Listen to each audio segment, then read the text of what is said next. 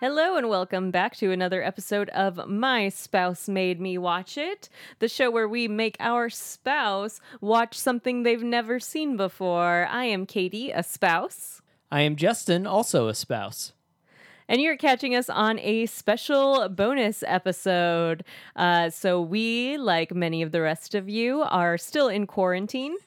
Now that we've got some extra time, we decide to go ahead and continue our special Corona sods and follow up the Avatar The Last Airbender edition with a special Legend of Korra edition. I know you have all been waiting for it.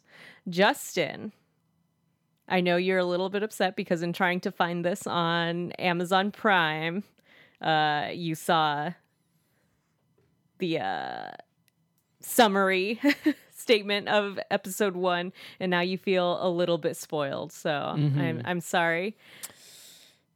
It was a sacrifice. I shouldn't have been the one looking, but that one's that's on me.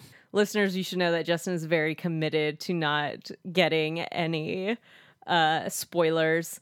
Um, even when we were watching Avatar, you know, the memes would pop up as he was scrolling through Reddit and he would like immediately close out if it looked like it was something that would spoil him on the final season of Avatar. have It's you true. have you come across any wild Avatar memes lately that you've been able to look at now that you have finished?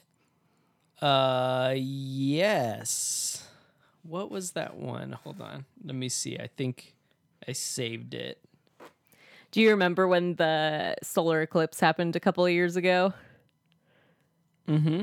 Did you remember seeing all the memes about like all y'all firebenders better watch out? It's the day of black sun out here. I Don't really remember that. I was working at a high school at the time, so that may be why I came across a lot more of the memeage. so since this is a uh, visual, pl- I mean, uh, since this is an audio platform, I will describe what Justin just showed me. It was a meme about the uh, UFO footage that was released last week that nobody cared about because we're in the middle of a global pandemic.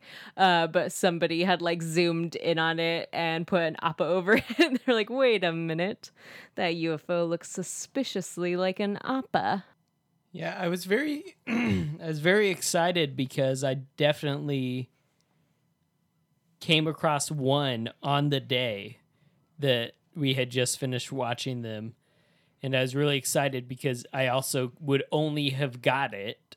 I would have only understood it having seen the finale. Uh huh. Um, so it had something to do with the finale, and now I can't find it. I I can't can't, remember remember, it. what it was. I came across one. I've been seeing a few more wild ones lately uh, because it's coming to Netflix. Seems like like the memers are out, uh, and I saw one. I should have saved it for you because it brought together on one of your favorite things and Avatar, and that is. Michael C from that one season of Project No. Runway. Yes. What a mashup! Yes. It was him in the like confessional booth where it's like, see, it was, uh, let me see if I can remember. It was like season one, Aang thinking he's going to hang out with his friends and have a good time. And it was like Michael C, you know, being Michael C, just being, you know, a little cutie there for a good time, hopefully a long time, but he doesn't know. And then it was like Aang in book three, and it was that one where uh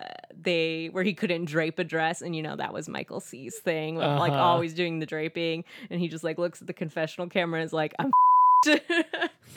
it's like this.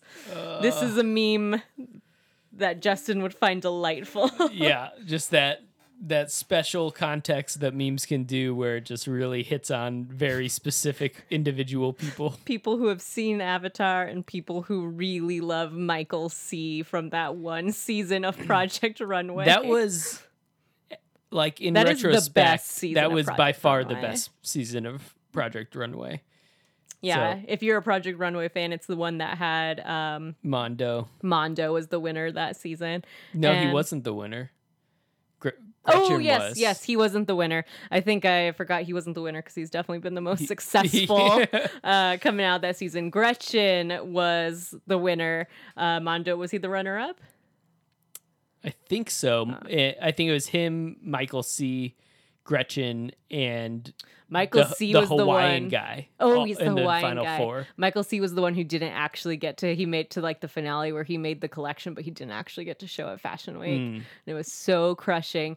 But anyway, that season really took us on a journey of the the friendship Yeah, between Michael that was C the and most Mondo. fun season by far. best characters. anyway. All right, so we are going to jump into Legend of Korra. Justin, what do you know about Legend of Korra now that you've accidentally spoiled yourself just a teeny tiny bit and then Tiny I bit. I would have. It's, something that I'm led to believe you would have guessed would have know no that I would have known immediately as soon as the episode oh, yeah. starts. Mm-hmm. But it's not anything that hides anything from you past the first few seconds of the Mm-hmm. first few minutes of the first episode. This but I might help you get better know- predictions. Though. Yeah.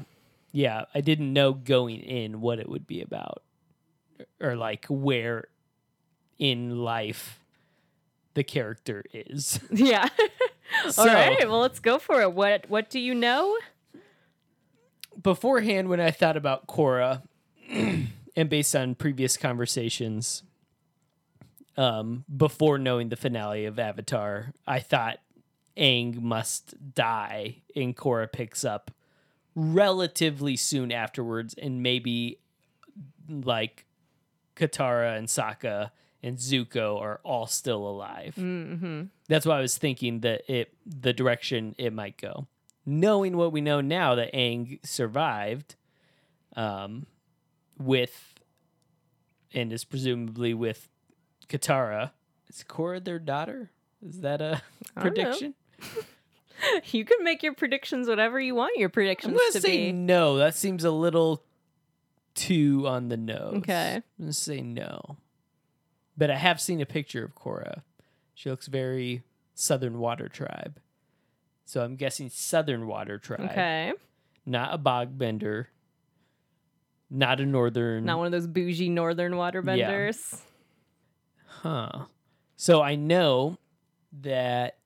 So I'm gonna I'm gonna guess that Aang lived a long life, Okay. and it's a significant jump forward into the future. Okay. Like Like how many Like- roughly how many generations we talking? how many generations? Yeah. I assume she's the next Avatar, so that'd be one generation. One generation of Avatar, but there's like Avatar Kyoshi who was alive for like 300 years. How would you even know that? Does this explain that? Is that another thing that you just have to know things outside of the what's No. explained in the show?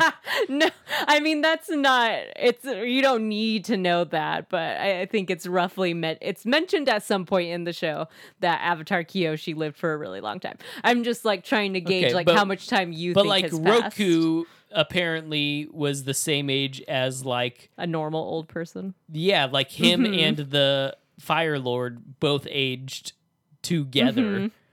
So I'm assuming that like Aang lived a normal adult human span life, died, and Korra was born. Mm-hmm. So that is what my Okay. assumption is. Let me see if I just made that up.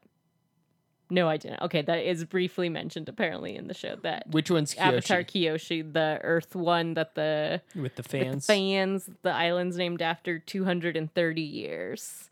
And I believe it's mentioned in the episode where they go to that weird little the island that has the weird little museum for things. But yes, Yep. aside from Avatar Kyoshi, it seems like most of them are living normal human lifespans. Again, I would like some explanation in world as to why that would be the case. You don't get one. Um, put that on the wish list for the Korra Netflix show. okay. So the part that was spoiled for me uh, accidentally is I'm going to say that any characters that exist, Aang is the only one that is impossible to be in this show hmm um, unless they have some sort of like way of of over what you would call it like uh retconning how it works in Mhm. order to have like Aang be Korra's dad, you know, like but that would like now you since you were born, you're the new avatar, like, you know. Um, which I would not like that, would not be down for that. So uh I'm gonna say anybody that is still alive is super old. Let's say the three most likely in order are uh Zuko most likely. Okay. Um and then Katara than Sokka. So most likely to least likely to still be alive. I'd be surprised if all three of them were still alive. Um, because again, I think it's a significant jump ahead. So I'm I'm saying like it wouldn't be surprise surprising to me if like Zuko is the boomy of the Fire Nation. It's like how, how are you still alive? Uh-huh. You're literally like 120 years old Uh-huh. and you're for some reason incredibly ripped. Goals. He's got that corona fit. I was gonna say maybe he was in quarantine right beforehand. So, unless lifespans are just longer in the world of Avatar, yes, they could be. We don't have any evidence to the contrary. and we do know that one Avatar lived to be 230 years old, which is suspicious. All right, so you're killing off Toph then, as well as Aang Yeah, from well, the original gang. Yeah, I, Okay. I'm just saying that Aang is the most like. There's no way Mm-hmm. for Aang to be alive, and then without something that I would really dislike, and uh, that it feels like just f- pulling from now being able to enjoy some Avatar memes.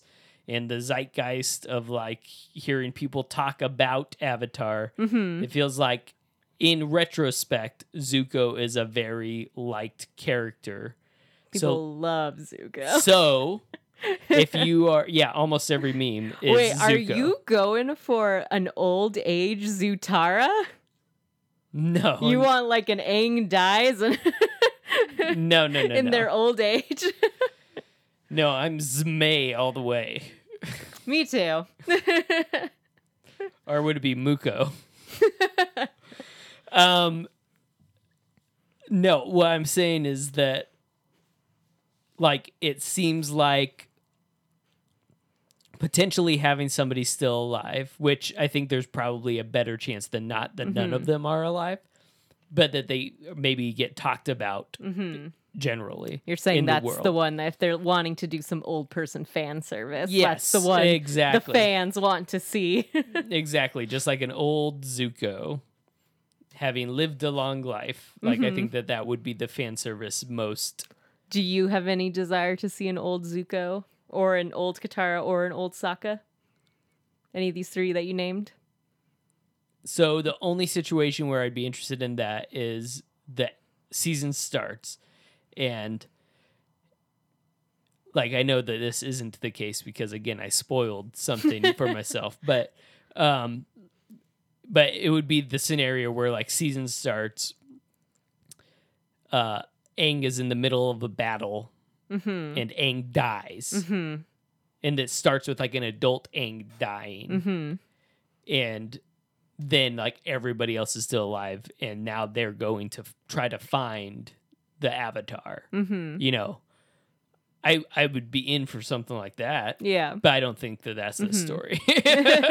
but that sounds like a cool story of like yeah.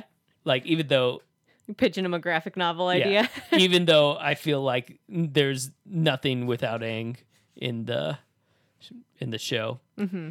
Um, so I'm interested to see how Korra feels without an Aang, because I feel like if it if the show didn't have Aang, I would have been not very interested early on. Interesting. So How much Aangness are you expecting Korra to have? herself, Yeah, since she is the reincarnation. I think she'll be a little bit more Katara y. Mm-hmm. Okay. That'd be my guess. All right. Um, so the part that I spoiled for myself is the first line of the description of the episode was having mastered water bending, earth bending, and fire bending. And then it was like, comma, next line. I was like, well, probably shouldn't read any further. totally just spoiled where at in the Avatar journey she is. and gave me some pretty good ideas of like what could she be trying to do in mm-hmm. world. yeah. So, which leads me on to my predictions that I'm pretty sure are right. All right. A huge portion of this story is centered around how do you learn airbending when the airbenders are all dead? That is the downside to genocide. Whole whole culture Yeah. lost in a sacred ability gone. Yeah. So um now maybe Aang and Katara had kids and a few of them are like tattooed blue-eyed brown skinned babies. kind of a Is that what hybrid. you're hoping our kids look like? That is. Uh, kind of a hybrid of uh like a water tribe and air tribe and then maybe the, there's like a little bit of a revival of air tribe through his lineage mm-hmm. and you know maybe after many many generations of like them not intermarrying obviously because genetics and morals that like maybe maybe maybe hundreds of years from now like they will there will be like something that is the air tribe you Mhm. know That's true. And that would be the first uh, interbending spawning that we've seen thus far in the show, if that is. That'd- True. that would be pretty exciting Okay. What else? Um, I don't actually know if I have any other predictions that I feel confident about. Uh, Okay. I say I say a core, another another of like a a core four type Okay. of thing, like four core characters well, let's pause there. and animal companions. oh, an animal companion. What do you think Korra's animal companion will be? What are the water tribe? They they don't have badger moles or dragons or bison.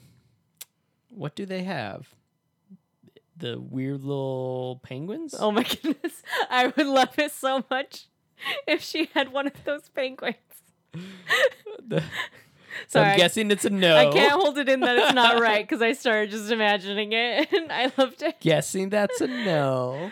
All right, so I'm gonna pull up for you. Um, since we did do this with the other show. Also, so Korra must be like 16 then. It would be my guess. Uh, Based on when Ro- Roku was told, when Aang was Uh-huh. going to be told. Um, but also, I have some questions as to who told her, and I'd like to know, like, how did they know? Because the Water Tribe seems like the worst of all of the tribes Mm-hmm. to be born into to then like be the Avatar because you don't really have like any structure of like benders, especially in the southern yeah, in the Tribe south, they've been like well it just just like like there's like these fire temples with fire benders and like it makes sense that they're the ones looking for the signs for the avatar Mhm. air in the air temple like there's just like s- seemingly some Uh-huh. hierarchical system of like gurus Mhm. that would be able to identify the avatar and even in the the earth kingdom has like clear clearly lots of hierarchical systems and there Mhm. doesn't seem to be a lot of that in the water tribe in Mhm. particular particularly in the south. The, Particularly the in north the has a little bit more of a yeah but of the like chief and yeah I, so i guess maybe the chief just decides but like it yeah just it does feel a little bit like um like they don't i guess the earth kingdom it falls a little bit in that direction too maybe midway between the other two and the water tribe but like it feels like the water tribe is the one that has the least they don't have like a shaman they don't have like Mhm. a, a religious seer Mhm. that can like divine yeah. who is what you know and for all, all the societal structure of the Earth Kingdom, they also seem Mm-hmm. to lack like a clear religious like Mhm. side of their bending that would be again filling that function where Mhm. where in the air and fire it's like clear who Uh-huh. identifies and how and like you can fill in those Mhm. gaps. So, do I want to tell you this? No. No, okay. Never mind. I won't. I'll go back to it later. All right. So I am going to give you. Unless the moon lady is just like that one. Did you hear my joke? I did. Okay, you didn't react. the moon lady is like that one. Like mm-hmm. she's the one who gets to announce it. like, yeah, like she's just like up and it's the moon and there's a baby born and she's like, that one. Yeah, I think it'll. Pro- I think the chief would probably be the one to like gather everybody together and like Lion King the the child. All right, so I'm gonna give you the cover so that you can see if that gives you any more predictions. The Legend of Korra. Uh, so Book one air. yes, Okay, so that makes sense. So Mhm. that seems to track with what I Mhm. was expecting. Um, the thing I'm struggling with, and I'll, I'll comment a little bit more, of like a, a lot a bit more on the th- un- thus uncommented picture, um, is the existential threat, the Mhm. existential problem. What is she trying to do? hmm Um, I assume there is one because you you don't have a superhero story without Mhm. some major threat, you know. yeah, Um, so we'll see. Maybe, but they they again because she's having to navigate. How do you learn about air in a world where all the airbenders have been brutally slaughtered? hmm um like maybe they don't need to introduce an existential threat in book one so book one air we have some interesting imagery okay so Korra uh definitely has a Katara look to her with the way that she's got the hair Mhm. like it's obviously very evocative of katara hmm Which, if your prediction is correct, that sh- this uh, that the water uh, avatar was born into the southern tribe instead of the northern tribe would make sense. mm-hmm. Tara being one of them southern tribe gals. well i wonder if i'm if i'm looking at her if i'm supposed to be like katara's daughter Mm, maybe possibly. Um, okay, so we got a girl in the bottom right. They're all kind of doing fists. She's get so Korra's got her fist like like if you put your hand with your palm facing you and then close it into a fist. That's how she's got it. It's like- Okay. like yes. Um, then there's a girl in the bottom right punching, like sideways, like past herself. Um, then there's a guy above her, and she's wearing like red, so so you think fire. Korra's wearing the kind of an ambiguous black. There is something you did mention before that uh, probably is a little spoilery is just the time setting of it of Mhm. like it being more like yeah, it's visually evocative of like the twenties. Yeah. yeah so it's definitely a jump in like technology so she is wearing more of like almost a steampunky Mm-hmm. um know, double-breasted jacket Mm-hmm. and neck wear um yeah so her neck thing's red but she's also a master firebender at this point so you know she can get away wearing whatever color she wants Maybe in the future you don't have to dress in a, a way that's representative of your ethnic identity. maybe know. maybe maybe they figure that part out um Or like you say, maybe things are getting muddy because we got we got Earth people breeding with fire people. That's true. Got green and red. Uh, so we got yeah, uh, two guys to the right of of the photo. One of them punching with like rocks flying off. So I assume that he's an earthbender. Um, and then above him, one punching with a fist of flame. Um, Zuko's son, maybe Okay. Zuko's grandson, maybe looks looks vaguely Zuko-y in his Okay. face. All right. Uh, I could see that being a Zuko in a, a Zmay face. Oh, as as how how do you pronounce their ship? Zmay. Zmay. Okay, gotcha. Yeah. That's you, Justin shipping. Um, we got an interesting on the left side, like a blue spirit esque thing happening with like a guy with like goggles mask with like electricity swords, green electricity swords. And then below that is like a Theodore Roosevelt. Teddy's here. Theodore Roosevelt, mustachioed man with the tiny eyeglasses that sit on your nose. And he's wearing what looks to be almost like a an old school pilot jacket with the big Mm-hmm. ruffly A little Lindberghy. Look. uh yeah, Lindbergh. Um and then there's like a how would I describe this? What's the game master from Saw's name? Oh man. Jigsaw. Jigsaw. So there's a jigsaw behind the title. There's a jigsaw. Le Wild Jigsaw. yeah. So uh I'm gonna say whoops, I lost it. I'm gonna I'm gonna say like a ten percent chance Korra has to cut off her own leg. Okay. I like it. so I feel like I should give you like a little bit of background as to like the existential th- threat of this mm-hmm. series just to so you could give a little bit more information prediction wise. Okay. All right.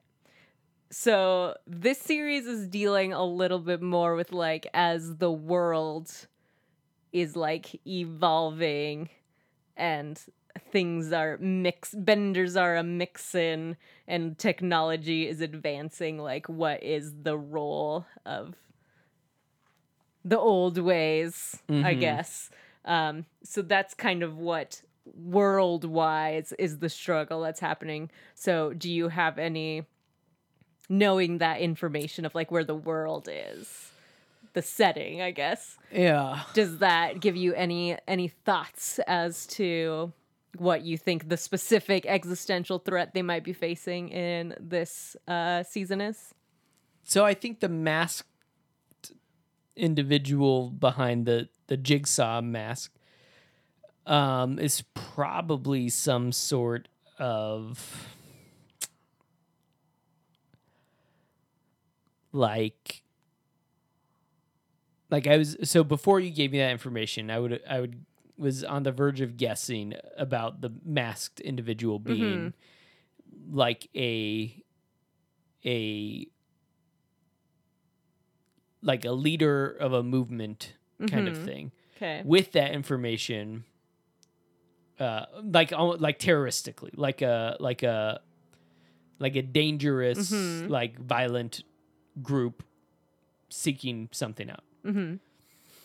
with the information i feel like it's maybe like a right wing we can't mix our cultures too much because that will dilute my whiteness kind Oh, of kind of uh kind of group. That's my that's my guess. That's that's the best i can come up with. All right so so still like a leader of a movement Yeah, but but so so kind of like an ethnic. but how's that different I think it's enough gonna be more of an ethnic Nation? cleansing uh terrorist why, why don't you spitball more on your terrorist plot Yeah, yeah, I'm trying to figure that out. I think because it, it needs to feel s- kind of different from the Fire Nation and what they were trying to do. Yeah. Um so maybe they're more directly delving into like may, maybe it's it's a group of non-benders Okay. like violently trying to like say like look there's actually a fifth group of non-benders and we're a much bigger group Hmm. But the benders get to do everything which i think is a reasonable complaint. But as with most reasonable You're, complaints you're on the side of terrorist non-benders. no no.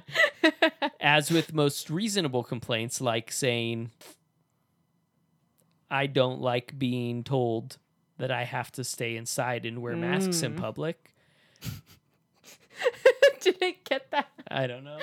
We'll, we'll hear it on playback baby just sniffed it. As with most reasonable complaints where like like with this quarantine or you see it often with things like uh never stated in this way but but saying like you you could phrase it like i feel insecure because the world is moving on quickly in a way that I am unfamiliar with Mhm. and don't know how to deal with. That covers a lot of things. But usually, what that gets turned into is these insert culture here from insert place here are ruining our country. Mm-hmm. You know, so like it gets taken to a wild extreme Uh-huh. where it's like at the root of that, what is causing that problem and feeling in you isn't in itself a bad thing, but like Maybe you should go to therapy yeah, instead but you should probably recognize that like instead of becoming a like terrorist. this country doesn't exist for you. Like it is a whole thing hmm apart from you and like if it, it is a valid complaint to say that like for whatever reason i feel like i am not being adequately represented hmm in my country. But to then take that and say the only way that I can have proper representation in my country is to take away the representation of those people. hmm Insert marginalized community here. You know, like uh, so we might be getting in for a, a very timely parable. I'm hoping. Uh, the more I talk about this, the more excited I'm getting. So, so yes, like like I could very well see this being some sort of like like group within the world hmm that feels that for whatever reason, like ultimately violent protest, like maybe wearing I don't know tactical gear, carrying assault rifles at the state capitol building, Mm. um, or you know whatever they decide to do. That this group in Jigsaw world, masks. yeah, jigsaw masks. That this group feels that like ultimately violent revolution is the only means to save whatever their perceived loss is. Okay. I have a pretty good feeling that none of this is right, but that that's what I'm going with. All right. All right. Well, let's get a little bit more into. I am excited um, for you to watch this because there is somebody that we both love dearly who is voicing a main character in this. Do you remember who it is? J.K. Simmons. Yes, J.K. Simmons. Yes. voices a main character, and he does amazing because he's amazing at everything. He is amazing at everything. he's just so delightful. So I'm really excited for you um, to to experience J.K. Simmons. But who do you think J.K. Simmons is playing? I mean, I don't have characters or names or relationships Nope, like you don't. Korra's dad. Korra's dad. But like that that's not going to be a main character. Okay, uh, maybe maybe just like what type of role, what sort of character archetype do you think a J.K. Simmons is just for? Um, like I would guess that he was playing some sort of like wise counselor role, Wise counselor which is kind of why I was saying dad. But to the guest book. Yeah, this one has a, a few more um, big names in it uh, than Avatar got. Uh, Kiernan Shipka is also in this. I'm not sure if I know who that is. Uh, she's been in more things since. Uh, oh, she's Sabrina in the Netflix Sabrina reboot. But she's also Don Haven't seen Draper's it. daughter in Mad Men. Didn't make it that far in Mad Men. Um, Famously, I've- I've only seen the seen first one season. of Mad Men. Um, Which- bless you. Uh, Rami Malek has a uh, a Okay. guest appearance. Uh, Aubrey Plaza, she's not in this season, but she's Mm. she's in there. Uh, Lisa Edelstein Wow. is in here. So Is Mark Hamill in it? no, sadly, uh, the voice of Momo though is back doing assorted animal sounds. um, and Janet Varney is the lead, which I'm not sure if you would know who that. She kind of runs in like the comedian circles of like June Diane, Raphael, and like Jason Mantzoukas and those characters. She's like one of the founders of SF Sketchfest. Is she in anything else? No, she's primarily a comedian, which is kind of strange. And she voices Korra? yes. Interesting. Does she vo- voice other things or No, I don't think Make- so. guest appearances in sitcoms like I don't all of think those anything people that- you would have seen. like Nothing I can think of off the top like of my Paul head. Scheer and Jason Mantzoukas are both like in the TV show The League, but Mm-hmm. They then also appear in appear everything. in like every everything. sitcom. I mean, there might be more, but I just mainly okay. know her from her like sketch work. Um, so, oh, just a fun fact: um, the actress who played Yue in the Shyamalan version is a voice actress in this. Just a fun fact, Mm. not Does she play Yue? not gonna tell you. That's the Moon Lady, right? Yeah, that's the moon lady. All right. Um, do you have any and did you not to put words in your mouth, but are you assuming that the four characters who weren't Teddy Roosevelt or Jigsaw, are you assuming those are your core four? Oh man. Um so she is Water Tribe. I guess so. Yeah, Okay. I guess so. Got Water, Earth, Fire, Normie acrobat that throws things? Maybe. Maybe. I'd be very disappointed if uh, one of the core four was a Normie ap- acrobat that threw Through things. third things. do you think Although Sokka was a Normie, so I guess that fits. that's true, he was a normie.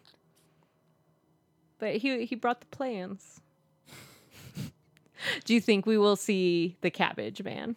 The cabbage merchant? Will he make an appearance in Korra? Yeah, just because fan service. Okay. Let's give it to him. Give them what they want. That's right. Give them those cabbages. All right. Anything else that you would like to say about Korra before we jump in? Actually, I guess I do have one more thing. Do you think you will like Korra as much, more, or less than the original series? I anticipate liking some world building aspects of Korra Okay. better. Because I like the idea of like navigating a complex industrial economy with benders. Mm-hmm. Um, but I'm guessing that story wise and overall, that I'll like it a little bit less. All right. Any final thoughts?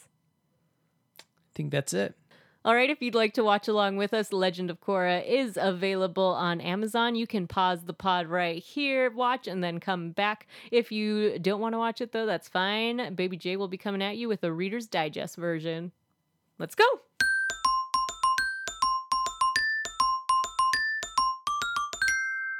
Welcome back from our first. I figured out what we should be calling this, Baby J. Mm-hmm. Our uh, quarantine episodes. Quarantine. Yeah. Yeah. I like it. So we are back, and in case you didn't get a chance to watch along with us, Justin is going to give you a Reader's Digest of what happened this season on Korra. So Korra runs off to the. I was hoping you would Yeah. do your Digest version in the in the recap. if you didn't watch it at the beginning of every core episode, there's like a recap in a like 1920s Gilded Age announcer voice. Mhm. It's, very fun. I enjoy it. So, um, Korra is on the cusp of mastering all the elements. She just has air left. And the only person to teach her air is Tenzin, which is Aang's eldest son? Youngest. Youngest son. Interesting. Mm. I haven't learned a lot about the family. We see Bumi for a 2nd hmm but um Aang no Tenzin uh is has some sort of political position in the like big city that Aang founded before his death. That's why Korra exists. Hmm um, that the the city is called Republic City, hmm and so Tenzin's like, keep training here, and and I'll come back when I can, but I've got to go do a thing. And so Korra's like, no, I'm gonna come to Republic City on my own. So she goes to Republic City on her own, and uh, she discovers that there are two things. So, long story short, in that first episode, like Tenzin's like, "Yeah, you, you can stay." They come to some sort of decision that she can stay. But so she finds out that there is, or maybe she already knew, but had never really seen it. But like, is a professional sports league of benders hmm and the second thing that she discovers is that there is an upswell of counter Anti-bending uh, sentiment. yes, anti-bending sentiment um, uh, that's getting increasingly uproarious.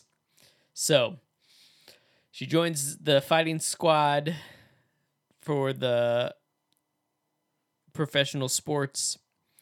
Uh, they win their little tournament and get into the big tournament. Uh, she kisses.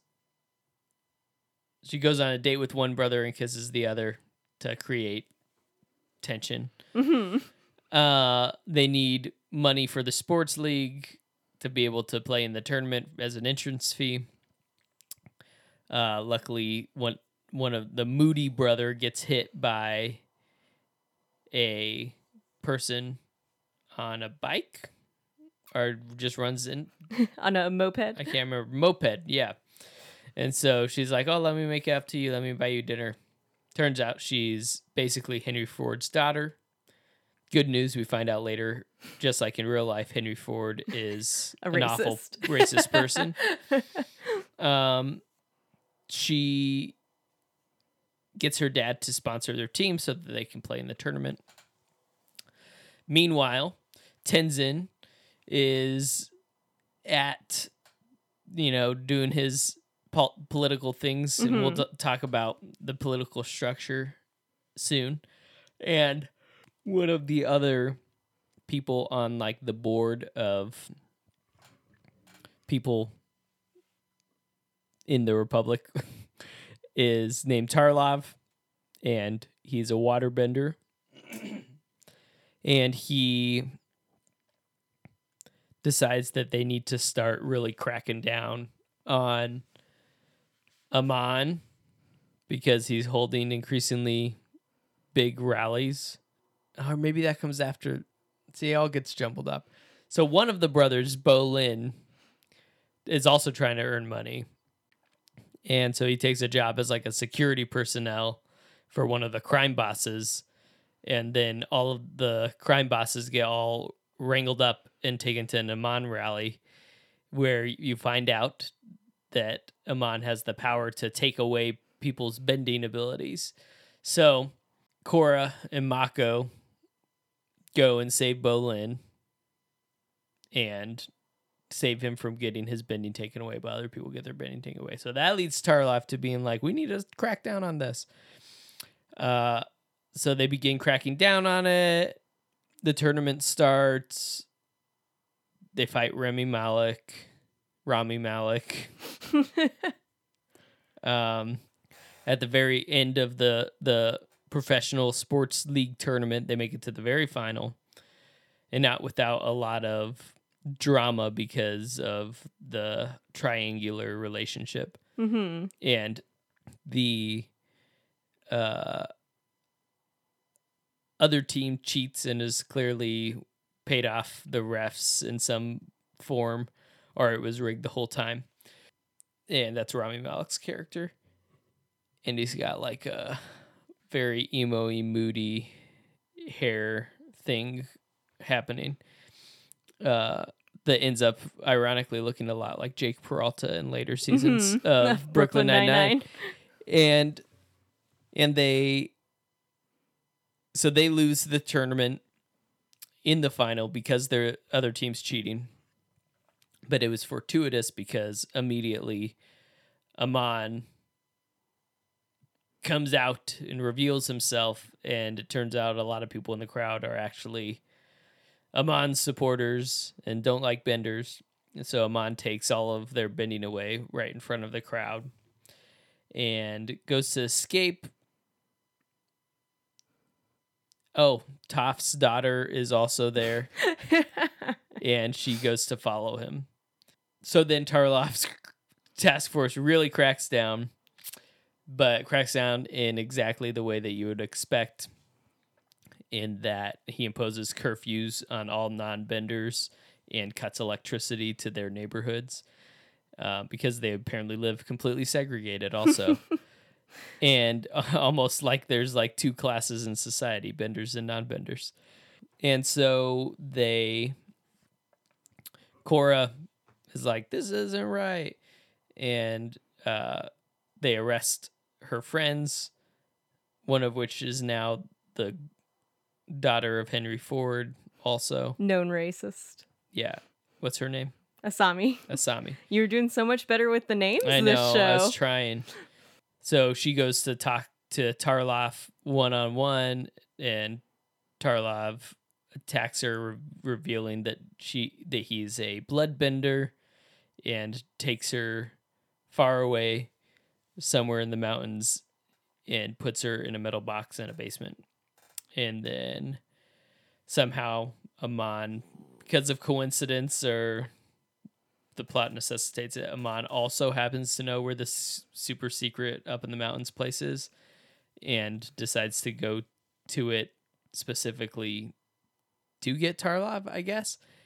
It's kind of unclear exactly why that happens. Uh-huh. I'm realizing now that it's just very coincidental, and even when you know the big reveal Uh-huh. of who is behind the mask of Amon, it still doesn't exactly make sense why he is side tripping up there just to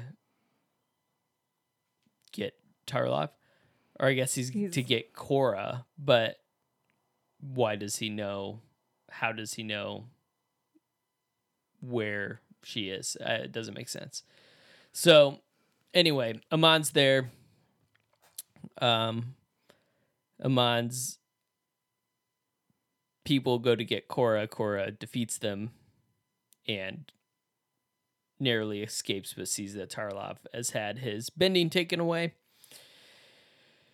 And so her and Asami Mm-hmm. and Bolin and Mako, Mako, Mako, Mako, mhm. Mako. They all go to hiding in an underground place while Tenzin gets runs away with Toph's daughter and his wife and children to protect the lineage of airbenders. Mm-hmm. and and then they find out that there's going to be a big rally back at the sports arena. And so they sneak in to confront Amon because oh yeah because they found Tarrlok when they were sneaking around because Tarrlok is now being held in the air temple for some reason again doesn't totally make sense but um they're they're sneaking into the air temple to find Amon because Amon has decided to set up camp on Air Temple Island instead of wherever his headquarters already were with all of his things and people. Which would seem like the logical choice to just not move your Well, headquarters to in the middle of the event. big invasion. mask on the Aang statue. It was a lot of work. He had to I mean, had to be on send- site to oversee send- that project. No, it was already done. You send the henchmen out there.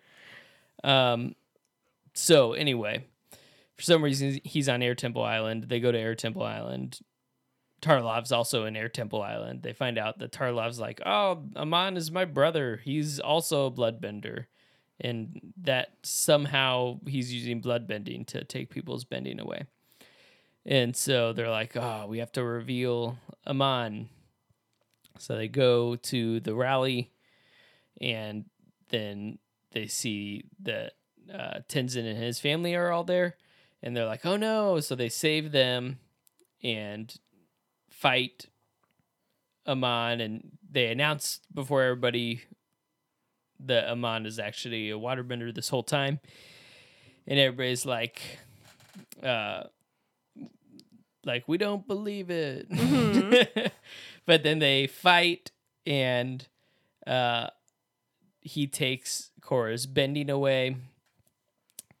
But then all of a sudden she's able to airbend for the first time because reasons Because the plot demands it. because the plot demands it that every other thing that we know about bending from two different TV shows and four seasons leads you to believe that you can just all of a sudden start bending that it takes a lot of practice and working up to be able to like perform difficult moves in any sort of bending.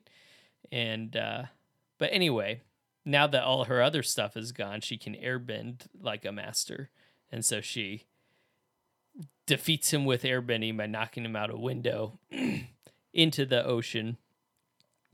And then he uses his water bending to lift himself up out of the ocean, and everybody sees, and everybody's like, He is a waterbender. And he's like, I have to escape. And then he leaves. And then for some reason, him and Tarrlok are on a boat, and then Tarrlok blows up the boat, presumably killing both of them. And Korra goes back to the Southern Water, water Tribe, and then Aang, Spirit Aang, gives her the ability to give people's bending back. And so she gets her bending back and then does some sort of reverse lion turtle magic to give the Mhm. bending back to the people. And she goes into the avatar state for the first time. We get our first uh, avatar state here in the last episode. When, when does she do that? After Aang, uh, Oh, yeah. Spirit gives her back her bending. Yeah, that's also unclear. That doesn't match the reason. I don't know. There's a lot of stuff that doesn't match Mhm. the way the Avatar said things work. Yeah. So, anyway, that's the summary. All right, well, let's move on to our predictions then. Um, so your first prediction was that Korra would be from the Southern Water Tribe, and that was correct. Yeah, I would say that I nailed most of these predictions. So You did do a very good job. Um, Aang lived a long life. Significant time jump. We did start with a significant time jump where uh, a couple generations in, uh, Aang's got some little uh, grand air babies Mhm. running around. Um, you thought it was possible that we would see Zuko, Katara, and Sokka. Uh, so Katara's around; she's a character. Um, but we did get to see, well, everybody except for Zuko in the uh, flashbacks. What did you think about the the flashback versions of our of our heroes from Avatar? uh, I thought they were fine. Yeah. Yeah. Do you like uh, Aang's chin strap?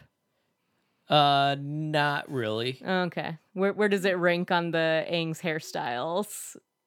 Uh, I just don't think Aang needs facial hair, especially not a chin strap. Especially not a chin strap. How about a mustache? I think he'd be better just clean. really. It's much more Mhm. monk-like. Oh, I see.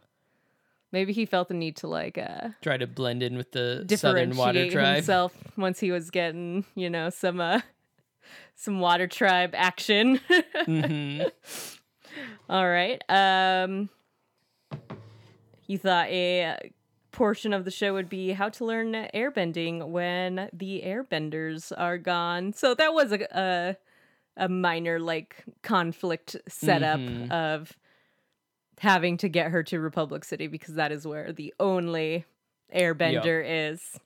The other thing um, in my my predictions right there was uh, that Zuko would be in it, and I only said Zuko because I it it was fan service Mhm. because I know how how liked Zuko is.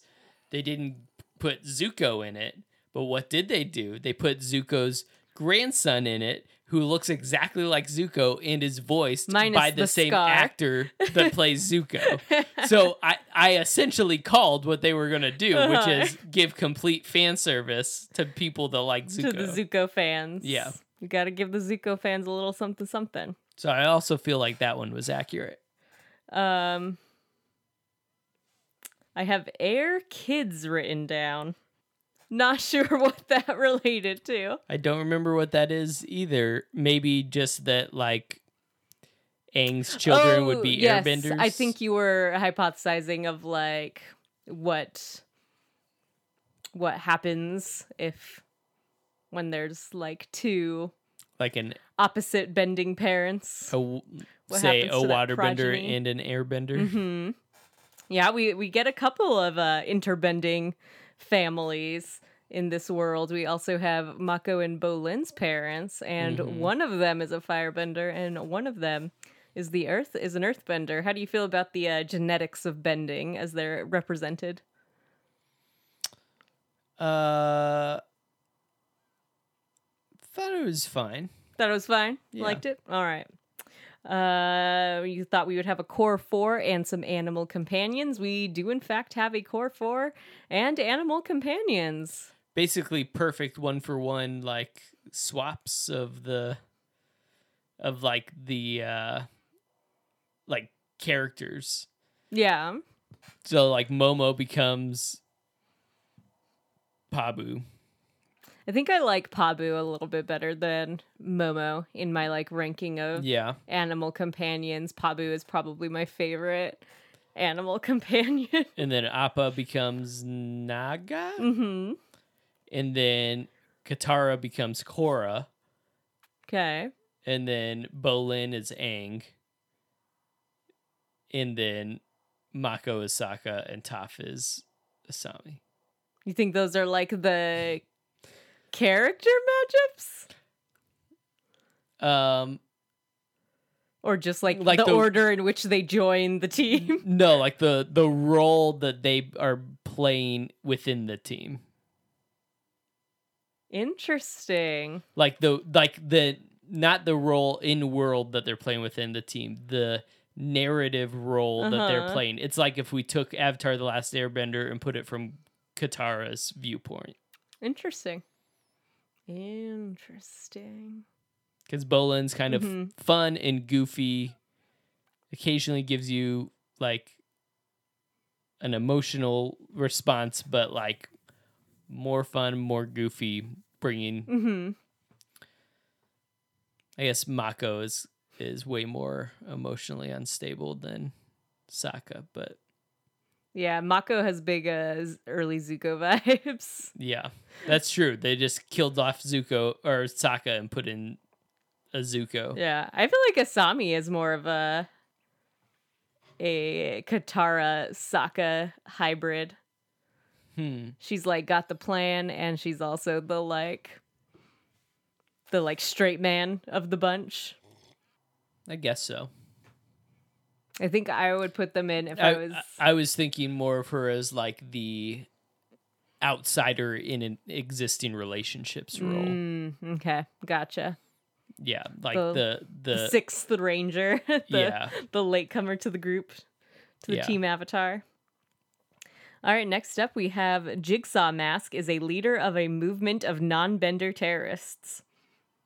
yep Pretty good. yep you, you nailed, nailed, that one. I You was were- very You were so excited because in the earlier part you're like, I don't think they're going to do this, but this is what what I'm going to go with. yeah I was so certain that I was going to be wrong, and then what happens? Like they get to Republic City, there's a guy standing on the soapbox, and what's he say? He's like, too long have we been under the tyranny of the bending elite. And I was like, I got it, I nailed it. you did totally nail it. Uh, Um, uh, you also thought that these non-bender terrorists would perceive violent revolution as the only means uh, to save their perceived loss. So they did go for a violent revolution. They, I feel like they tried really hard to emphasize how violent this revolution was in a cartoon where like you can't actually show any like violent mhm. death. So there's just like several explosions, and you see like a little tiny person fall into the water. Uh, you also suggested that we would see a cabbage man. We didn't see the cabbage man in the flesh, but we did see a statue to the cabbage man. Because he invented Cabbage Corp. Mm-hmm. what do they do again? What do they make? They are uh, Future Industries, Asami's dad's company's Rival. biggest rival tech company. so Cabbage Man became like a real uh, Elon Musk in his later years. yeah. well, it all started with the uh, funding of a theater, It's true. Yeah, got into the the producing. Yeah. um said that uh, J.K. Simmons would play a wise counselor and or dad. He was both. Yeah. He was a wise counselor and a dad. I really like J.K. I think Simmons. I think playing kind of a dadly figure, Mhm. you know. Yep. He is the dad to the Air Kids and Korra's father figure in Republic City. I really like J.K. Simmons as a dad. He's just so adorable. I love him so much. Uh, J.K. I'm sure he's a dad in real life too. Probably. Um, and that was all of your predictions, actually. Okay. That was that was all we had. Uh, but you did really nail what the sort of central conflict of this season would be. So, do you want to get to some of the your comments that you made while we were uh, watching the show? Yeah. Um, so your first comment was that overall you missed the sort of spiral. Sp- your first comment was that overall you sort of missed the spirit world connection Mm. in this show. This one is a lot less uh, tied to the like spiritual element of bending. Uh, do you have anything to add to that? Um Yeah, I mean they touch on it a little bit. It just felt like something something mystical was missing from the from the show. Yeah, you wanted a little bit more uh, mysticism. Yeah. All right, do you want to give us what your likes of the season were? Um sure. I think I told you uh while we were watching it, like I, I, I really just liked kind of living in the Avatar world. hmm Um, like as a viewer, just spending time Yeah. in, in my mind it, in the world that is ATLA. hmm and I would say I How did you feel about it compared to like the comparing the world of like Legend of Korra to the overall world of Avatar? Because I actually feel like I kind of enjoy the setup of like the world of Korra better than Avatar. Like I like it has so many more story issues, but I feel like I kind of like the environment a little bit better than Avatar. Like if one of these was going to get turned into like a wizarding world of Harry Potter, uh, I would like it to be like the Korra world. like the 1920s Uh-huh. style. Yeah, and, and well, and and that's the that's the thing that that keeps hitting in my mind is like, like I I I I, I talked to you about how like this whole giant metropolis type city it mentions offhandedly that like they picked a place for it. Like it there was nothing there. So like this city was literally built from nothing in like half a generation. And it's got these like huge skyscrapers and stuff. And the Cabbage Man, he was like pushing out that infrastructure. He was he was on it. and so like it feels a little bit like feels a little bit like the rest of the world is should and probably isn't be like way behind like i don't know i don't know it feels like we because we, we see a lot of the world in in avatar mm-hmm. and get an idea for what a lot of the world feels like and it's interesting seeing like it feels like it feels like it happened too fast. Like mm-hmm. like the like Korra should almost be two generations of avatar away. Yeah, I, I do feel I, I agree that like logically it seems like too much happened too fast for like the infrastructure that they have, but it doesn't dampen my enjoyment Yeah. of it at all because I really enjoy the 1920s mm-hmm. scene that they've got going on with the the satomobiles and like using lightning bending in a factory setting. well i had other problems with Oh my goodness, you and your problems. well it's just like Can't just enjoy some uh, lightning bending. it's just like um they emphasize still how rare blood bending is but everybody's a lightning bender Not everybody's, a metal bender i didn't i don't think i saw one person that that could firebend that specifically couldn't lightning, bend. so like those people are just like pushed to the Mhm. dredges of society apparently because everybody can lightning bend now I mean, to be fair, we only the only firebenders we saw this season were Mako and then the fellow factory men. Yeah. It just it doesn't yeah. I don't like those type of expansions Mhm. where like that feels like narratively they're like, "Oh, okay, we need to like make this different from before." And in a way that I feel like cheapens the Mhm. the like, "Oh, holy crap, Azula's shooting lightning bolts," you know. It's like, oh no, like er- apparently everybody is capable of Mhm. shooting lightning bolts. Um, also, why the heck do they shoot lightning bolts? That's still a big problem. Um, but same for metal bending. That just like there's so many metal benders that like they literally have giant task forces of purely metal bending people. When like a mere 50 years before 60 years before maybe there had not been a single metal metal bender Mhm. ever so and the explanation for how there is a metal bender for the first time ever is that this Earthbender is so unique in her disability that it gives her a unique ability to focus in a way that's needed to be able to bend the metal.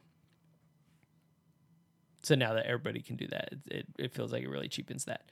Anyway, things I liked. I choose to believe that Toph was just such a good uh, instructor of her police force that she was able to impart her wisdom of how to metal bend.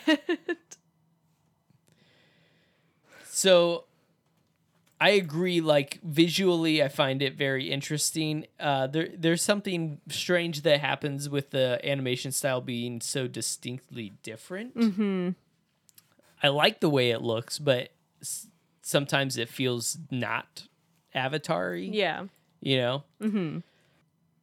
So, like, I, I think it's a it's an interesting mix of like the things that I dislike about the animation style of Avatar, I like better in Korra, but, but vice versa, I don't. You know. Yeah.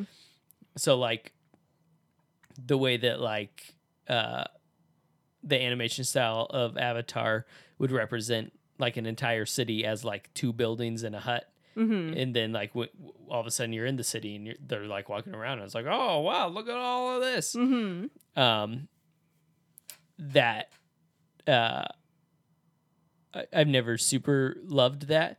So in this one, like from from afar, it's showing you like in detail like the city, you know. And so I do enjoy that type of detail. But I would say in some ways the and it was fun to see how they approach in the flashbacks animating the older versions of the characters in this style. Mm-hmm. So like you're kind of adapting them both older and in a slightly different style. And maybe you can argue that like, oh, the first one's being seen through the eyes of children. This one's like they're older, so now like the animation style reflects like just their perception of the world and how much they can see. And uh so I think that's fine. But there's like a different level of like facial detail and stuff, like de- like detailed realism that uh loses some of the whimsy in Mhm. like the cartoonness. Yeah. One thing I thing I do think they did really well in with the animation of this is that there are a few like facial expressions that they animate on Korra that are like so spot on the like Mhm. facial expressions of Aang in the original show. Yeah. Um I really enjoyed that attention to detail of we are the same. We are that's li- I'm literally the guy in the picture. Yeah. Uh, moments. So I did. I really liked the. Um,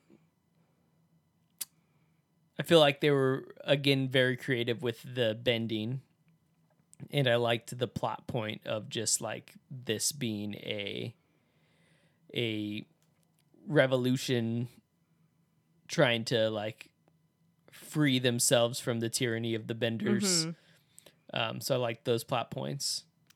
Yeah, I think the setup of this one, I wish they did a little bit more with it because I really like the setup of after just the the very large and obvious evil of we have to stop a genocide from happening of like how do we actually now govern Mhm. a place where you have all these different cultures and benders and non-benders coming together um i like that more nuanced and not the like obvious evil Mm-hmm. um i really like that setup so i wish they could have just pushed it a little, little bit more. further a little bit like that the episode where they go to the the non-bending neighborhood and there's like some real plot against america going down like i Mhm. love it like that's one of my favorite parts of the whole series or the like terrorist attack at the at the bending arena Mhm. like those are just mwah, like I just uh, wish they had done more with that. Yeah, I agree. Like uh, the ideas were there, but um, I think it struggled uh, a bit early on with just spending a lot of time on like professional bending. I think they underestimate how interested we will be in the struggles of Yeah. professional. So pro bending did not fill the sports sized hole in your heart that quarantine has left? No, you were not interested in pro bending? no. Uh, we we can talk about it with when we get to the dislikes. I don't feel like I've said a lot of things that I like. I don't think you've said a single thing that you like yet. Like I liked it. I didn't. I don't think I like it as much as Avatar, Uh-huh. but I liked it. Yeah. Um, but it's hard to like not compare the 2 Mm-hmm. um, and say like which things I liked slightly less than Avatar. But You really liked Asami's reaction to her dad being a racist. That spoke to you. yeah, the animation on her face of as her dad is explaining of first just confusion Mm-hmm. and then shock. you were like, hmm. Yes, Asami. yeah, that was good. I feel you. I don't know. I guess I think Tenzin's my favorite part of the of Korra so far. Yeah. I mean, that is fair. that is fair. I really enjoy Tenzin.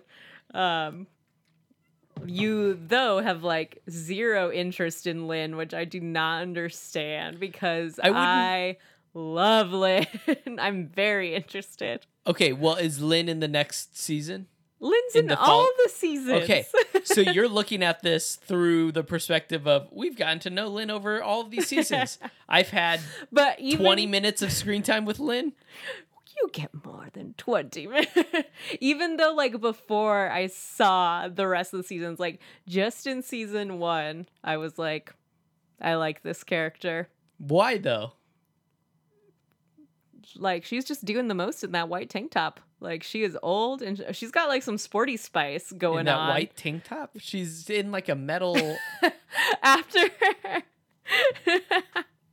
After she has to like gets pushed out of the force because she guaranteed the safety of everybody in the arena, and then she gets replaced with Saikhan. She's just like in her house, being like, mm. she's wearing she, that get- she white got tank pushed top out. That's not what I how I Okay, interpret she it. quit. She quit. Yeah, because she knew that she had to because she because she wanted to go rogue, not because she knew she had to. She was like, "I have to do this alone. I quit the force." outside the law, and that turned out to be a terrible idea because one, she couldn't do it, and two, the person that took over just completely capitulated to Tarrlok and did like horrible things. So that like, was Tarrlok's plan from the beginning. so though. like both of those things were bad ideas. played right into Tarrlok's hands. So again, why is she amazing? I don't understand. I just like her. I like her character. I just feel like she is so much more boring than Toph. I just like grouchy old ladies. like I don't know what you want from me. Yeah, like when she was first introduced, I thought it was going to be a kind of like a fan servicey, like, oh, that's Toph's daughter, but then she's like not really a part of the show. mm-hmm. And then sh it took like her coming back like three or four times for me to be like, oh, she's, She's like part of the show. she's a character. yeah. Yep, she's a character. Don't worry, you'll get to spend a lot more time with Lin. I feel like maybe some of my love of Lin also comes from the excellent Tumblr uh, Parks and Korra, Mhm. where a great amount of Ron Swanson quotes were overlaid over Lin moments. Just excellent memeage. Mm-hmm. Like, what's an example? Um, I see. I don't feel like I can. You had me at Meat Tornado. no. There, there's some family dynamics that will get introduced Okay. later that I don't want to uh, Okay. spoil. so I should not go look at Parks and Tumblr. no, Parks Parks, and and- Tumblr. no, Parks you should not go look at Parks and Korra. There's also a good Arrested Korra. That's Arrested Development quotes over Korra. Oh. Screen grabs that is also good. Um, but again, don't want you to spoil yourself. So Okay. So you didn't care at all when Lin sacrificed herself to try to save the Air family? Um.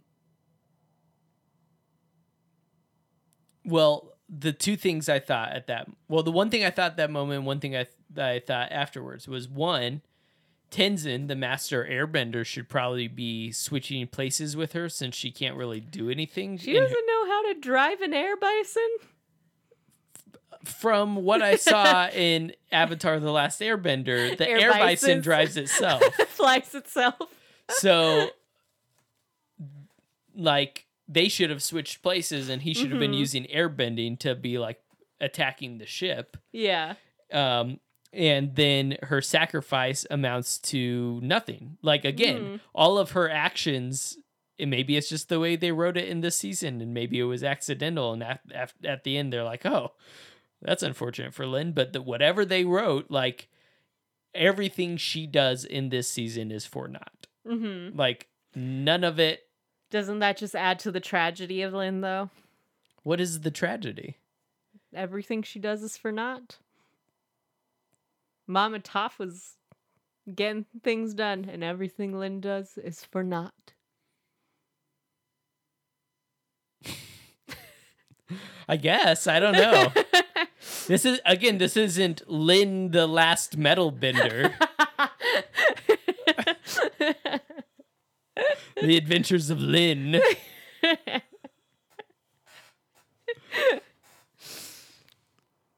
Baby J's just being very cold to Lin right now.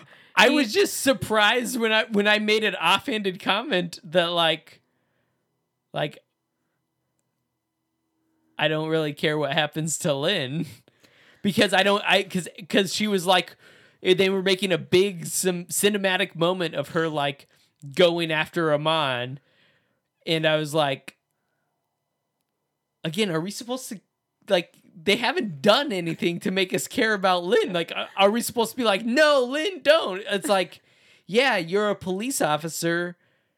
That's your job. Like, I guess go after the bad guy. like, okay. Like, I don't under, I don't know anything else about you except your daughter and like a police officer that's really mad at Tarrlok because he broke up with you. Like, Tenzin, not Tarla. Tenzin, whatever. Just confusing Tarrlok and Tenzin. Okay, fine. He broke Tenzin broke up with you like presumably like 20 years ago. I don't know. Just For doesn't- his much younger and much more fertile wife. now Okay, so see. maybe it was how old's their oldest daughter? Like 12? Yep. So maybe it was like 15 years ago at the at a minimum. mm, I don't know.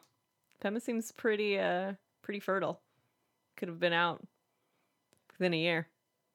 Well, Pop yeah. that thing out. Do you think they were trying to pop things out right away? yeah.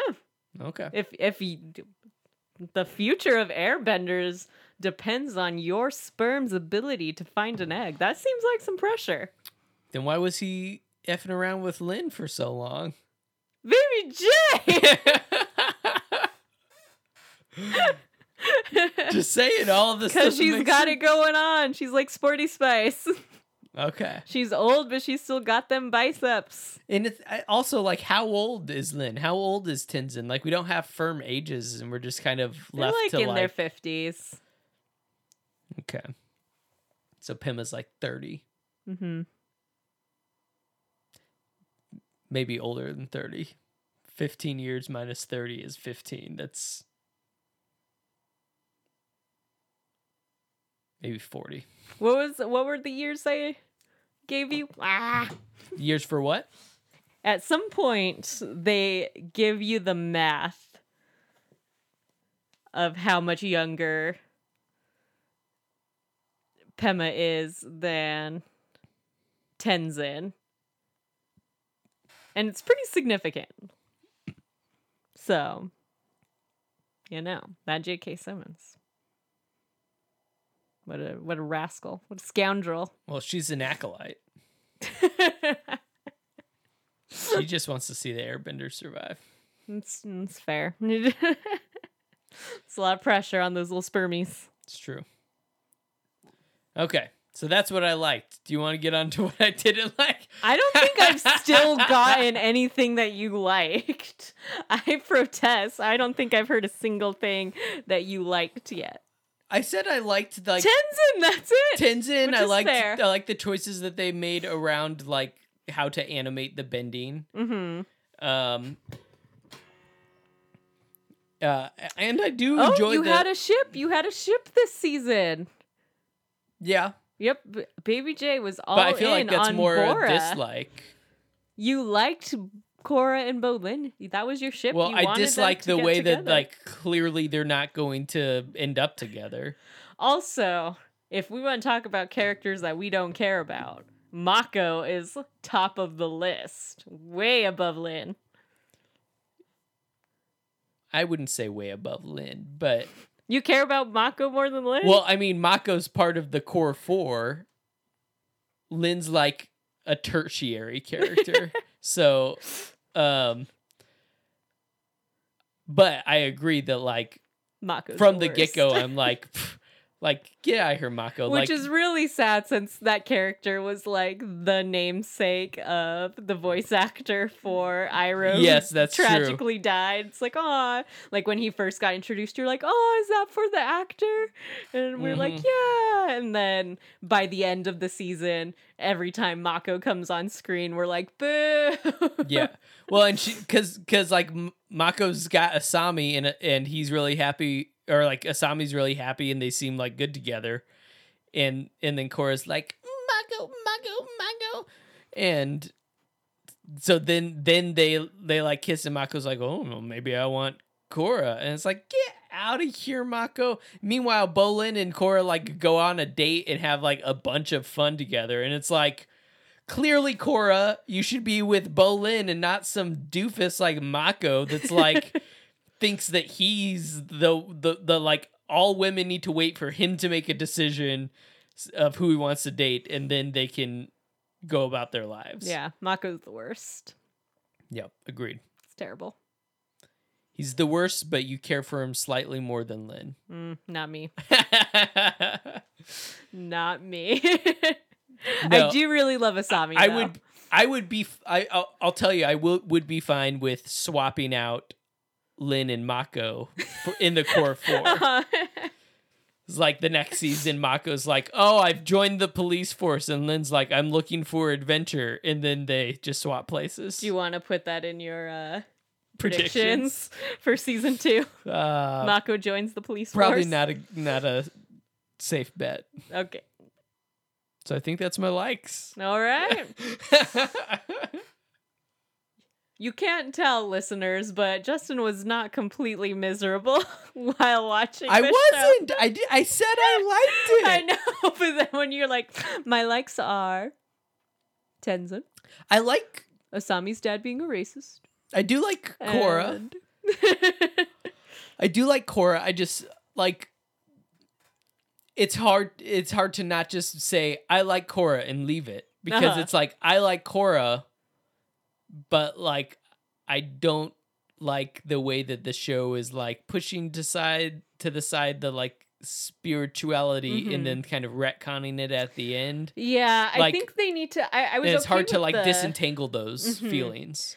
Yeah, I I like the setup that they were doing of like sort of contrasting a different avatar with Aang of like Aang grew up amongst the monks and like the spiritual Mhm. side of being the avatar uh came really easily to him. So I liked the setup of like seeing this different avatar who like didn't grow up about amongst the monks and is like really struggling to connect with the spiritual side of things. And I, I think if they had done more to show her working on that or like things Mhm. happening that like push her to develop that side throughout the show, I don't think it would have bothered me because I'm I'm fine with like starting with an avatar that like doesn't get like if she had Yeah. earned the the moment at the end when all the past avatars come and she spiritually connects with them or whatever, that would have been fine. But it was like they set up like she's really struggling with this. She's really gonna have to work on this. Never mention it again, and then it randomly gets fixed at the end. Like it Right. needed to be a through plot. So I think the the things the problems that created that are not having the 22 Mhm. episode season Yeah. and and when you don't have a 22 episode season like that and you're investing an inordinate amount of time into pro pen, pro bending in a love triangle um so much time wasted on the double love, triangle. yeah um so when you're spending so much time developing those things you don't have time to insert uh part of again what i like most about Mhm. avatar which is like all of the times that in an episode of avatar he just um like there's a random like spiritual encounter of some Mhm. kind like you could make it to where she isn't to, able to go into the avatar state um she isn't able to like like just like go speak to Aang in the way that Aang was able to really speak to Roku. Mhm. Like you could make it lesser, but I would have still liked to see like I don't know, the whole world was less mystical Mm-hmm. Yeah. like like they, they didn't have uh they could have had a small subsection of the city that's like um a water tribe neighborhood that they move like a lot of people in there like eh, put up the painted lady in their window you know like Yeah. like they could have connected the mysticism of all of Mhm. these disparate groups of people from all over the Mhm. globe coming to live in Republic City, but instead it's like uh, just very agnostic. No, mhm. nobody, it, and that, that just feels very not Avatar to me. Mhm. Yeah, I agree. And, and and so like that that's what I missed. It wasn't Mhm. necessarily about her specifically like going into the spirit realm mm-hmm. but it was just like holistically there was no mysticism Mm-hmm. um, yeah, I'll agree with that. so what other things did i not like Uh, well, we almost got through the entire season without a fire jetpack moment. oh yes. You were so happy Oh, about it. i know. I was like okay they they retconned it a little bit. Otherwise people would be like going to work on fire jetpacks because that's the logical conclusion. If you can fire jetpack you would just use it all the time. But nope everybody's like in cars and walking around on feet like losers. And then all of a sudden at the very end they're flying in planes and Zuko's grandson played also by Zuko is like his plane's going down because he can't really fly a plane anyway and he's chasing the other planes to stop the planes from destroying the other things which was really just a side quest to give him something to do because it Mhm. literally didn't matter i don't think we saw the end result of whatever happened there yeah, no, and- the the United uh, Forces is a real a real golden company situation. yeah it's like they're coming they're going to save the day and then they like have an off-screen death and yeah, they like, get destroyed immediately. okay um and so the plane's going down and and i'm like uh interested to see i assumed there would be some sort of like using firebending to slow his descent or Mhm. something to like be able to like not die on impact with the ground. But nope instead he supermans it out of there with fire jetpacks and just goes up to the next plane. I'm like why are you even going to a plane? You're worse at flying a plane than, Than you, you are, are at, at jetpacking. jetpacking. So just freaking jetpack everywhere. Again if this is a world where people can just jetpack out of their feet with perfect ability and distance and there doesn't seem to be any limitations uh, because they can just at will create fire from any of their appendages uh, again what's stopping you from doing that all the time? So yeah just i feel like the logical outworking of that really breaks down Yep, you got so close to. so close You thought Korra was gonna correct the sins of her father with that fire jetpacking, and nope. nope Um, you also were like, "Why is Amon so chill about lightning? It killed Aang." Yeah. So like uh Amon takes Korra's bending and then he goes over to take Mako's bending and uh he's he's like blood bending him but Mako's hand is like just like slightly happens to be like pointed out and then as as he's being brought up his hand like is able to like get in alignment with with uh Amon and he lightning bends out of his hand. Hits Amon. Just full on hits him. About 15 seconds later, Amon's chasing them down the hallway. At the very least, Amon should be completely incapacitated. but instead, he is able to then chase them down the hallway with no like repercussions. What's up? It killed Aang, the Avatar, in the previous show, left him with a scar after he was brought back to life with the magic healing water, magic moon water from Katara. Uh, brought him back to life, still like disfigured back scar. hmm And Amon's like, not my first time being shocked by lightning. Yep. It He's just, chilling. I, it just, again, I don't. I think there needs to be some consistency in like the dangers of lightning. Uh-huh. You also noticed that the Beifongs are the only family with the last name in this world. Did I tell you? I looked this up. oh, did you? I did. Okay, so the explanation okay. that it gave was that someone like Katara, being non royalty and non um, Wealthy. wealthy, yeah, Yeah, I guess the Satos have a last name. Yeah. So so basically, um, so like it'd be Ka- Katara of the Southern Water Tribe, Sokka of the Southern Water Mm. Tribe. Um, if you're royalty, then you go by just your first name with no of the. So like, uh, Fire Lord Zuko. yeah, Zuko. Yeah, exactly. It's like 'Kay. your title and your name because you're royalty. Okay. and then if you are um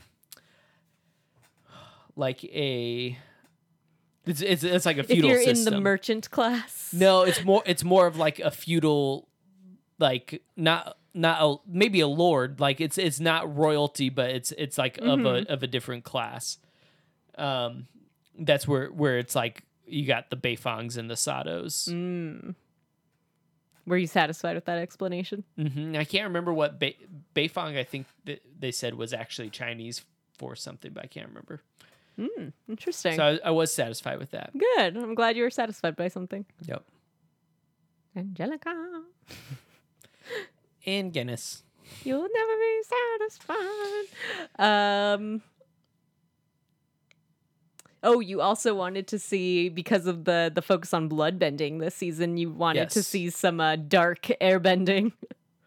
I was interested to see what what the dark version of airbending was, but You wanted to see some air sucked right out your body yeah, or yeah. forced it feels like into your body.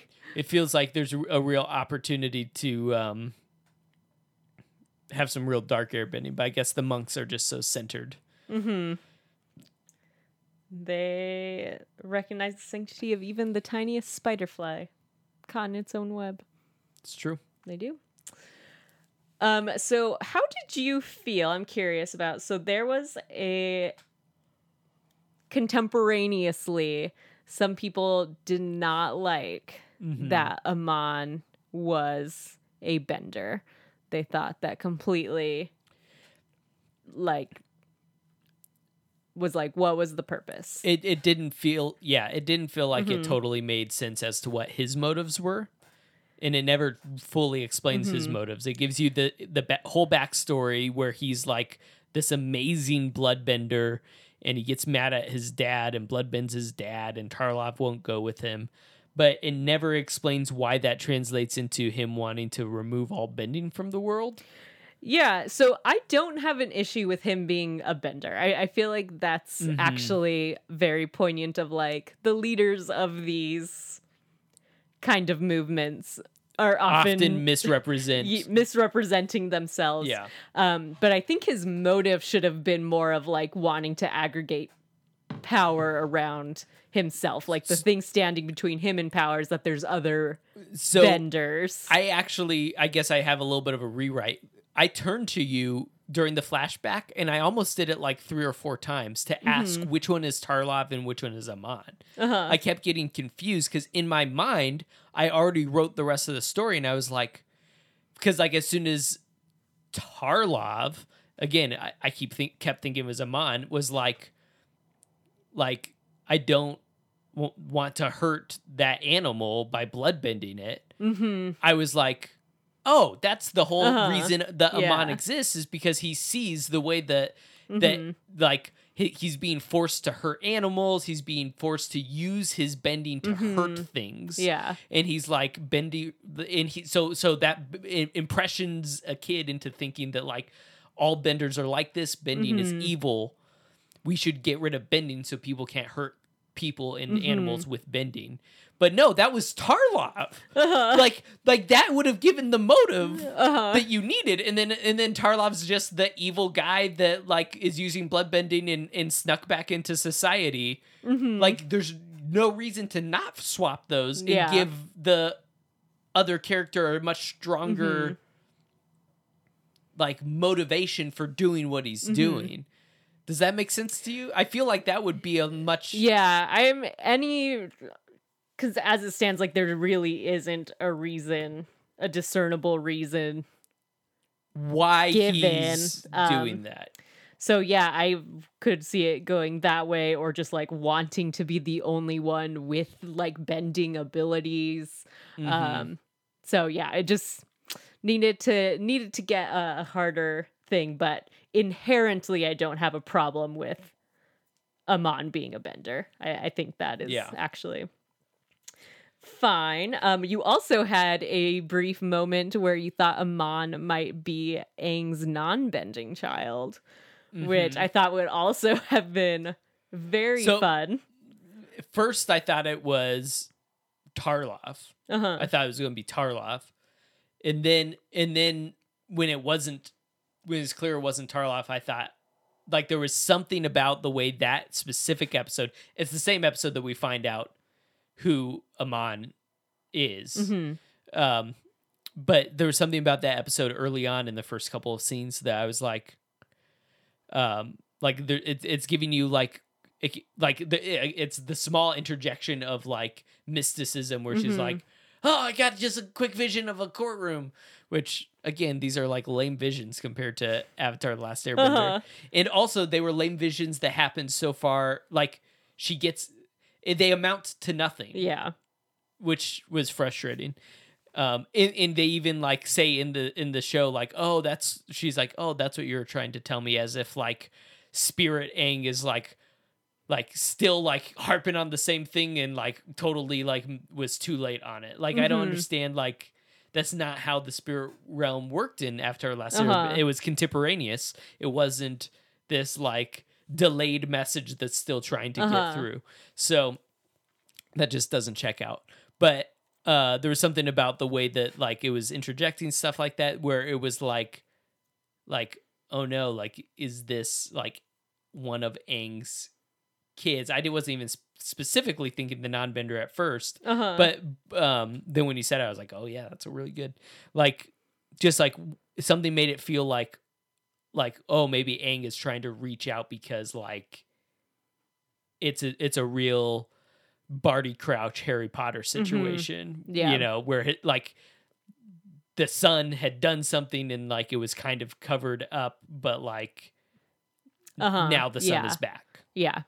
Yeah, no, when you brought that up, I was like, ooh, I would have really liked that because there is um you spend a little bit more time in the coming seasons with the siblings and the creators like don't shy away from being like there was like it was kind of a bad lot to be the The non-bender son of the uh-huh. so I, I feel like they really could have done something with that. Um, that would have been, I would have enjoyed the the added like familial Mhm. angst, and then too also you could have gone into the the thing of like Korra is his dad, like Yeah. like there's some some reckoning that that could have happened there.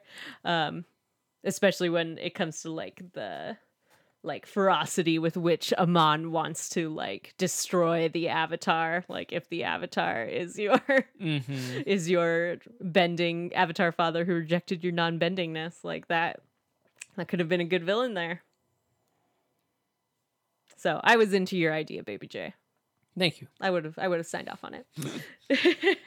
uh, did you ever think that Assam another popular theory contemporaneously was that Asami was Mm. Amon or some part of the like Amon power structure? Did you ever think that? Um, did I ever think that?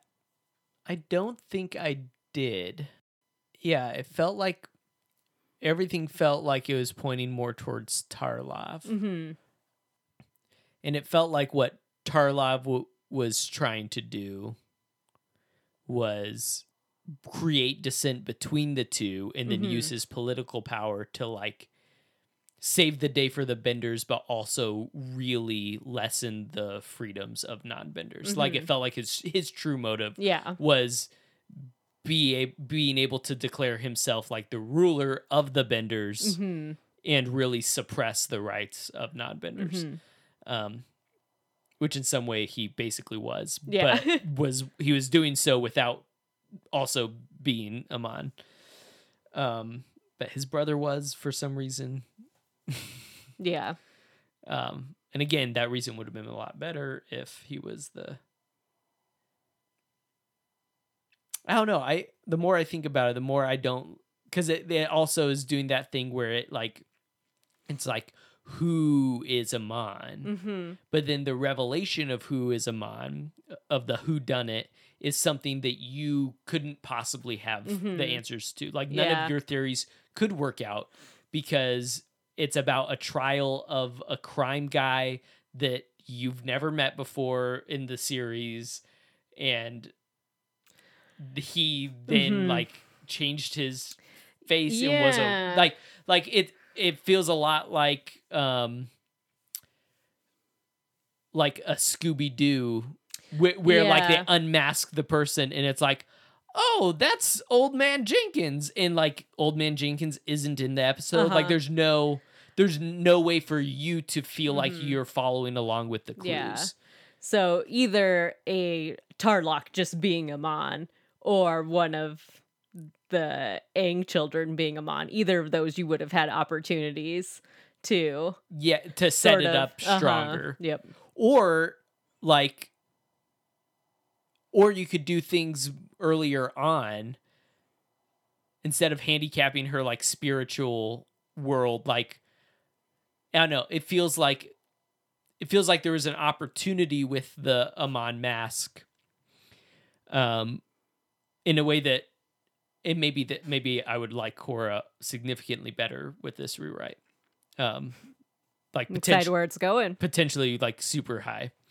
Um, so in a way that Avatar never lends itself to, because Avatar's more of an epic adventure. Mm-hmm. Um, Korra was kind of stuck between action adventure, little bit of a love story, mystery. Mm-hmm. Like you could have leaned into in in the way that Harry Potter is actually Sherlock Holmes with wizards. Like every single book is a mystery story of Mhm. putting pieces of the puzzle together and all of the pieces are like laid out throughout the story for the reader so the reader can kind of follow along and it's really um, satisfying in the revelation you could have had it in a way where like early on she's just getting visions of like this guy's face and she's trying to track down who is this guy mm-hmm. because it's the spirit world disconnect Yeah. like she's just seeing the like Tarrlok's dad's face basically Uh-huh. you know in the courtroom you know like and you could have built in that mystery of her looking for this person trying to Mhm. find this person trying to answer the question you know like Yeah. it made it much more Harry Potter like in Mhm. her searching for the mystery but there really wasn't a search Yeah. for mystery you know Mhm. there really wasn't a search for looking for answers and again part of that is the limitations of 10 episodes i don't think i'm a, a big fan of the shorter season yeah. Mm-hmm. um unless they were hour long episodes you know Yeah. like i feel like that's the way you, you can do a shorter season nowadays yeah. it came out before that that was the case but Yeah. But nowadays it would be 10 one hour episodes. Yeah, you definitely feel the constraints of that shorter season and and also like we talked about missing like the secret tunnel high guy, the the Mhm. stoned hippie. Um and you just like really don't have time for those sort of fun little like side quests. Mhm. That, that, like, and that's part of what makes Avatar so good is those side quests all start from a writing perspective of like, we need to accomplish this one thing Mhm. character wise. And so let's like the um the one where they go into like the swamp. Mhm. Like they're they're in there to to accomplish a like one thing character wise and to set up Toph. Like Mhm. that's a very they're like they're the storytelling is very unconstrained in a way that's enjoyable, but like the goal of that episode is a very pinpointed Mhm. goal Yeah. where in the truncated season of half hour episodes they really have to work very diligently to cram a lot into the episodes uh quickly without a lot of like nuance and Yeah. Just gotta keep moving, Mhm. pushing out those plot points. All right. Well, I think that brings us to the end of your likes and dislikes. Did you have anything else to add? I think that was it. That's all of the the things that I had you write down in the moment. Yep.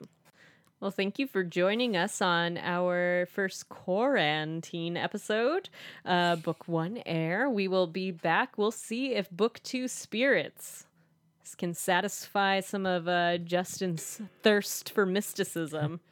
It sounds like they also probably agreed at like the problems of the lack of mysticism in the show just by the title of book like, 2. we got to go all mysticism this next season. Yeah. So I look forward to it.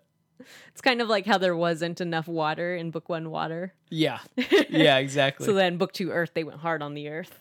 yep. So we'll we'll get hard into spirits next time on My Spouse Made Me Watch It. Remember to subscribe if you like hearing this kind of uh, content, and also um, Avatar is now on Netflix. So if you want to binge that up and then revisit our episodes with it fresh in your mind, check it out. Yes, thank you for joining us and Good night.